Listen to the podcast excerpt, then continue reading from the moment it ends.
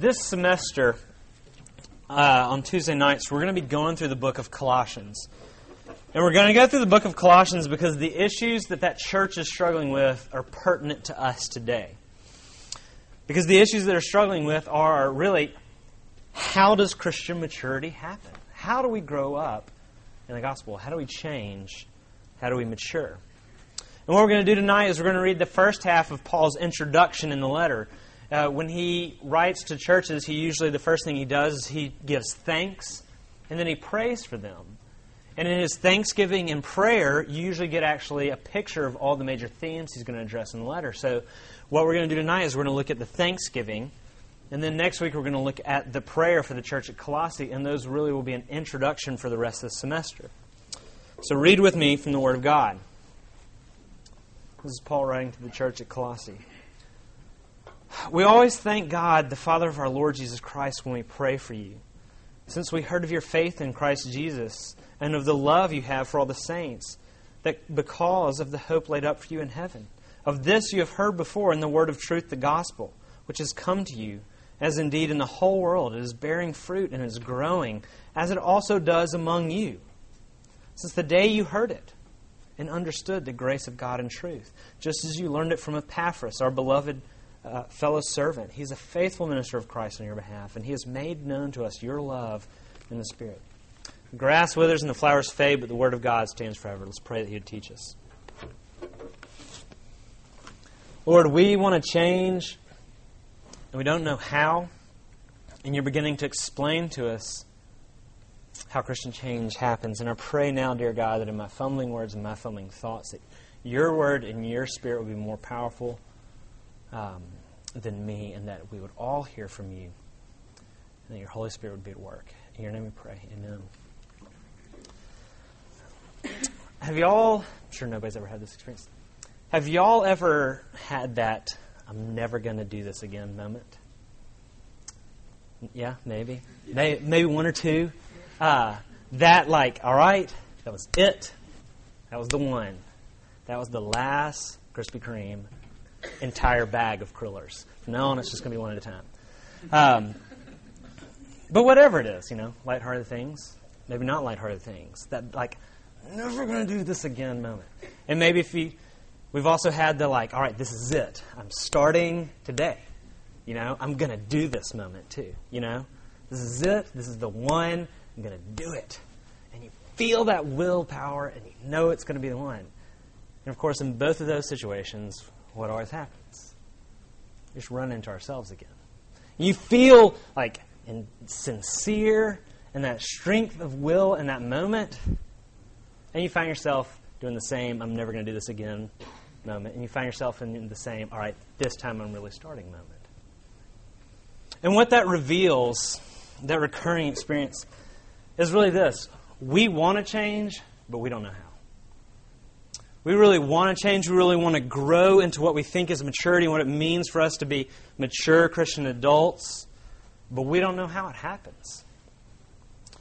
And what the book of Colossians is really dealing with is it's dealing with a church that's struggling with what Christian maturity looks like. And what we'll actually address later in the semester, we see in chapter 2, is kind of two ways that we create a new definition of Christian maturity that actually the gospel doesn't know anything of. We don't know how to change, but we want to change. And so oftentimes what we do is we, is we actually alter the definition of what Christian maturity and Christian change looks like. And two of the things they do in the church of Colossae is this. They say Christian maturity is activity. Christian maturity is activity. Ben Benoit and I were hanging out the other day, and we were talking about how, like, man, if you go to church and you don't drink, people just assume you're a Christian. Okay, how many people know Christians that don't drink? We all know Christians that don't drink. How many people know non believers that don't drink? We all know non believers that don't drink. It's not a mark of faith in Christ. How many people know Christians go to church? How many Christians know how many people know unbelievers that don't go to church? It's not a mark of faith in Christ. But that's the way we've defined Christian maturity and Christian change is activity. If I'm committed enough things, if I'm in the most prayer groups, if I'm in a small group, that's it. Those are things I can look to and be like, yeah, see, I really am a mature Christian. And that's exactly what's going on in the church at Colossae. But what happens when Christian maturity becomes defined by activity is really, in a lot of ways, two things happen. You either eventually burn out, or you just crush everybody with your list of box that you're checking off. Because nobody, well, she's not a small group. I think she's Christian, but she's not in a small group. Well, I think they're a Christian, but they drink, you know? And you crush everybody with your boxes. So sometimes we define activity as Christian maturity. Another thing that's going on in church in Colossae, but is relevant today, is we define Christian maturity by feelings. By feelings, by what you feel, these kind of positive feeling experiences. Maybe it's in worship, maybe it's in your devotional time. And Christian maturity is when you have these positive, powerful feelings. Okay, that doesn't reconcile with the book of Psalms at all. God gives us songs to sing. He actually gives us songs to sing when we don't feel anything. There's books in the Psalms. Um, Psalm 38 is a great one. Psalm uh, is it 88 or 86 is a great one where you're actually allowed to go to God and say, I don't feel anything. Those are mature Christian prayers to go to God and say, I don't feel anything. And if the gospel maturity rests in our feelings and our positive kind of emotional experience of God, how insecure is our entire Christian life going to be? Deeply insecure, because life is hard. So Christian maturity can't be activity and it can't be positive feelings. If it were true, then any student organization kind of can be a Christian student organization because all kinds of student organizations are doing lots of activity and people are having positive experiences. Whether or not Jesus is a part of it or not. So then, what is the key to maturity? What is Christian change? That's what we're going to be dealing with this semester. And what the beginning of the book of Colossians begins to tell us is this here's the key. Kind of being facetious, kind of not. This is the super secret key to spiritual maturity it's the gospel. It's just the gospel. And what we're doing tonight is beginning to see how the gospel changes us and what it produces in us, how it works in us, and then what it is that it actually produces. The first thing, how it works. How does the gospel work in us? First, we've got to define what the gospel is, and it's simply this. There's a lot of ways we can simplify it. It's what the Father does and says for his children. That's what the gospel is. It's what the loving Heavenly Father does for his children and says to his children. See, the first thing Paul calls the gospel in this passage, he says, We thank God. We thank God for your faith and we thank God for your love. And where does he say the faith and love come from? He said, he says, the faith and love that are caused by the hope that is laid up for you. By the hope that is laid up for you. See, Christianity is not the hope that you laid up for yourself, by yourself. The Christian hope is a hope that is laid up for you by someone else, namely our Heavenly Father. And it was costly for him, and he went to great lengths to secure it. And it was not something you qualified yourself for by your feelings or by your activity. It was something God did on behalf of his children out of pure love. And he sacrificed his own son that we could be forgiven and restored into a perfect relationship with him. It is laid up for you by God, and thus it is secure. It's secure. And that's one of the scariest things actually to believe is that our hope is secure. It's secure now. I know how you feel. You don't feel all here tonight. And tomorrow you're going to be struggling with things. And, and you're, you're going to be prone, just like I am prone, to then measure, like, Am I doing enough? Do I feel the right way? And what Paul is saying is, is not about your activity, it's not about your feelings, it's about what God did for you. Your hope is secure. That's one of the scariest things for us actually to believe in. There's no condemnation for those who are in Christ Jesus. There's none. It's done. It's wiped away with. You can't earn your condemnation back. If you are in Christ Jesus, it's done. It was taken care of. Your sins are forgiven. You don't, it's not wishful thinking, maybe they'll be forgiven if I live this out right. They're done. You're free. Your hope is laid up. It's secure. It's something done for you by the Father. And this is one of the hardest things to believe because what we're prone to think tomorrow is that we've actually re earned our condemnation. And so we're prone to think, all right, now we've got to re earn our security again. But the gospel is what God has done for his people is the hope that He laid up for us. And for that reason, we trust that it's secure. But it's not just what He does, he also, it's also what He says. How did they come to know about the hope laid up for them? Paul goes on, verse 5 Of this you heard before in the word of truth, the gospel which has come to you. As indeed it's come to the whole world, and it's bearing fruit and it's growing in the whole world just as it is among you. God's deeds are tied to his words. The gospel is what God's done for us, but also it's his words to us. The gospel literally is the good news. That's what that word means. Paul says, You are growing in faith and you're growing in love because of the hope laid up for you, which you heard of. Because it came to you as news in truth and in grace. Listen, this is how the gospel works changing us. God's saving works and saving words go hand in hand, they're not separate from each other. And we have to hear and understand, like Paul says, as you heard it and you understood the grace of God, the gospel. And they had to hear and understand these things. And the heart of gospel change is really this. The way it happens is when we are renewed and we grow in our understanding of what our Father does for us and what our Father says to us. And what Paul says is look about what he talks about Christian growth looks like. He says, verse 5 again, you have heard before in the word of truth the gospel, which has come to you, as indeed the whole world. It is bearing fruit. The gospel's bearing fruit. Do you get it? It's the gospel that's bearing fruit here. It's the gospel that's working change in their lives, not them. They're not willing themselves to Christian fruit. It's the gospel at work at them that bears fruit the good news of what God has done and what God has said to his children is what changes us. And the whole therapeutic community is actually built on this premise. Because a lot of what goes on in counseling is you know what you talk about? You talk about what your parents said and what your parents did to you because those things shape us. You might be able to think of times of something your father said to you that was amazing. He told you he was proud of you. He told you that he loved you. You might be able to think of things father did to you that were horrible things that he did to you, things that he said to you, his disappointment in you. And those, those comments we all remember. And they affect us and they shape us. Okay, that's the same principle at work here. These are God's words for us, what he thinks of us. These are God's works for us, what he thinks of us. And they work the same change in us. You see, when our earthly father says something to us, his words have power. They shape us, they change us. We react to them. We define ourselves by what our Father thinks about us in a lot of ways.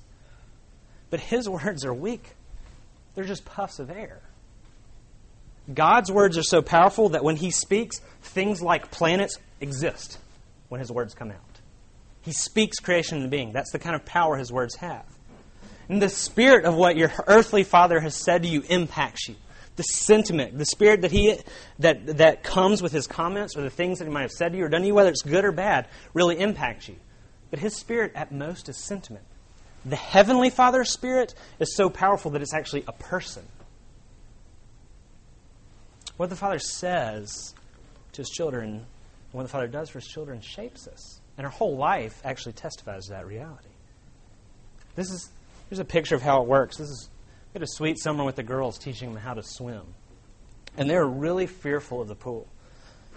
And uh, we really had this very similar experience with all four girls. They were all very fearful. And uh, Shelby, in some ways, was the most fearful. Hopefully, she doesn't listen to this eventually. Um, she didn't want to get in the pool. She was scared to death. She actually uh, fell in a lake when she was about a year and a half old. She's been scared of water since then. She didn't want to get in the pool. And she would stand two or three feet from the edge of the pool and look at us while we're in the pool. And I would say, Shelby, look at me. Look me in the eye. You can trust me. I'll keep you safe. Come here. Take my hand. She wouldn't come. And so you know what I did? I said, Shelby, look at my eyes. You can trust me. The water will not get you. Come here. You know what she did? She didn't come. So you know what I did? I reached out and I took her hand. I said, Shelby, come here. And I brought her towards the pool, and she resisted. And she came towards the pool, and I said, Shelby, you can trust me. You can trust me. I will keep you safe. And she didn't want to get in, so what I did is I grabbed her hips and I said, Shelby, jump to me. She didn't want to jump. I said, Shelby, jump to me, look in my eyes, and say, Daddy, I trust you. And she would look in my eyes, and she gave the emptiest, most hollow, Daddy, I trust you ever. and I said, Shelby, jump to you, I'm going to keep you safe. You know what she did? She jumped to me, but you know what I did? I picked her up and I brought her to myself. and she was freaked out in the pool, and her their fingernails just like were shredding skin off of your shoulders and your forearms because she was more scared at that point. And I said, Shelby, and I get her attention, and I say, Look at my eyes. Daddy's keeping you safe, isn't he? And she could freak out and said, Shelby, you can trust Daddy. Say, Daddy, I trust you. And she gave me this Daddy, I trust you that has like just this tiny ounce of belief in it finally. And you know what? It was a process, and it took a long period of time. But the, be- the end of the summer was one of our best moments. It was when Shelby was running to the pool towards the end of the summer, and she loved jumping in the water, and she said, Daddy, look, I trust you. Best moments of parenthood. Like, I'm done right there. she celebrated how much she trusted me. Here's my question How did she change? What did she do to change? She changed because I told her about my love for her, and because I told her over and over again that she can trust me, and because I demonstrated the truth of those words with my hands. That's how she changed. That's gospel change. God's works on our behalf and His words to us. This is the application. Can you expect any change to take place in your life if you're not constantly being washed in the Father's words about the things that He does for you? Should you expect any change?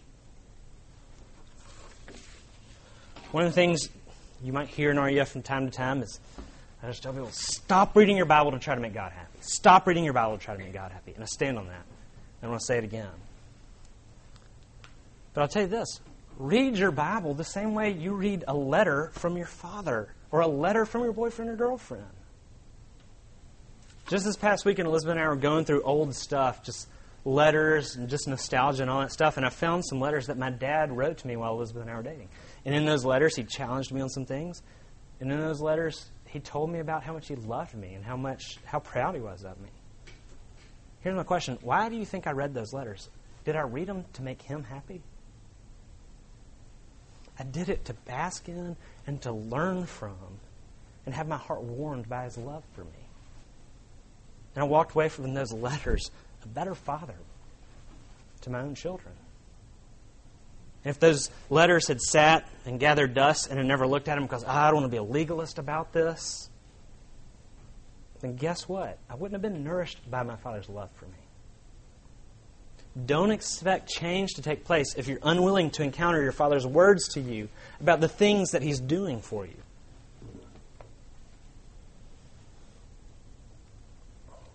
That's how the gospel works changing us. It works changing us the same way your own father and your own mother have shaped you by their words and their works. Only God's words are more powerful, and His works are saving, recreating resurrection works. It's the true story of grace and power that changes us. Now, what does it produce? That's how it works. What does it produce? Paul begins the passage by thanking God for the things that are at work in the Colossians' life. Thank you we always thank God, the Father of your Lord Jesus Christ, when we pray for you, since we heard of your faith in Christ Jesus and the love that you have for all the saints. Now, where did the faith and love come from? The faith and love because of the hope laid up for you that you heard about, because of the things God did for you and the things that God told you. The fruit of the Christian life here is faith in Jesus and love. Now, here's the next question. We can think of people who don't drink who are believers, and we think of people who don't drink that are unbelievers. Can you think of anybody who has faith in Jesus that's not a believer?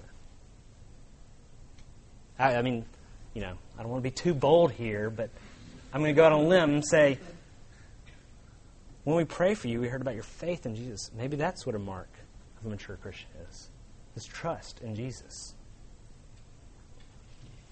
But it's not only that, it's love. See, the true marks of Christian maturity are not activity and experience. There are a ton of other places you can go to do activities and have positive experiences besides anything that's remotely Christian. You can do it in a thousand different arenas. People have positive experiences all over the place. What I hope is that people look at RUF and say, those people have faith. And those people love in a way I don't understand. They have faith in Jesus. So, what is faith? Faith is this. I'm kind of borrowing this from a friend of mine, Sean Slate. It's, but it's kind of simple. Faith is trusting Jesus, and it's trusting His Word. Faith is trusting Jesus against everything the world tells you that, you know what? It's better to give than to receive. Faith is trusting Jesus when He says, love your enemy. It doesn't make sense in this world. It doesn't make sense as an American. Love your enemy. Faith is trusting Jesus when He tells you that. Faith is trusting Jesus when He says, confess your sins so that you may be healed. He actually says, confess your sins to one another. That He sent His church not just to confess your sins to Him, but to each other, that you may be healed. Faith is trusting Jesus when He says that. But the whole world tells us, keep your dark hidden. And our sin tells us, keep your dark hidden. Faith is trusting Jesus when He says in the book of Hebrews, you need to submit to a local body of elders. Faith is trusting Jesus when what He's saying is, you need to be submitting to the leadership in a local church. That means in a local church. Faith is trusting Jesus when he says you should always tell the truth. Faith is trusting Jesus when he says that all of sexuality is amazing and designed in, to be taking place inside the covenant of marriage. And our sin in the world tells us the opposite. Faith is trusting Jesus when he speaks. Faith is trusting Jesus and resting in Jesus when he says that he is working together all things for the good of his people. And what that means is Jesus is working for the good of his people when you don't get married. When it doesn't happen for you as soon as you thought. It's resting in Jesus and trusting that he's working things for the good of his people. When you can't get a job or your dad can't get a job. That Jesus is actually working for the good of his people. When that man or that boyfriend or even a woman took something they couldn't take from you or they shouldn't take from you. That, G- that faith is trusting Jesus that what Satan and what man intended for evil, he will use for good. And if you want evidence of how Jesus uses the worst, most darkest moments, soul destroying moments for good, look at the crucifixion Men hated him and said, We're going to kill him, and that's how God saved the world. Faith is trusting that in the darkest moments, Jesus is still working for the good of his people. Faith is trusting Jesus when he says, Your sins are forgiven, they're done. For any of you who receive forgiveness, he offers it. Faith is that you have, uh, faith is trusting Jesus when he says, You are his righteousness that it is yours, that God has actually already passed his verdict on you. And his verdict is, you are perfect, you're righteous, you're everything I intended you to be. And when you feel like, well, that's not me, of course it's not you, because Jesus gave it to you. And God judged you based on his perfection. And it's the judgment has passed and it's done. Jesus is uh, trusting Jesus is resting in that. And trusting Jesus is scary. And living in faith is scary because faith feels like you're stepping out into midair. It feels like, he says, to give stuff away, like tons of it. It doesn't make sense. He says, love your enemy. That doesn't make sense. My enemy might trounce all over me. Yeah, they might. Faith is going to feel like stepping out, and there's not going to be anything there. And faith is going to feel like doing the opposite of what the world and what your own mind, and heart are going to tell you is reasonable and right.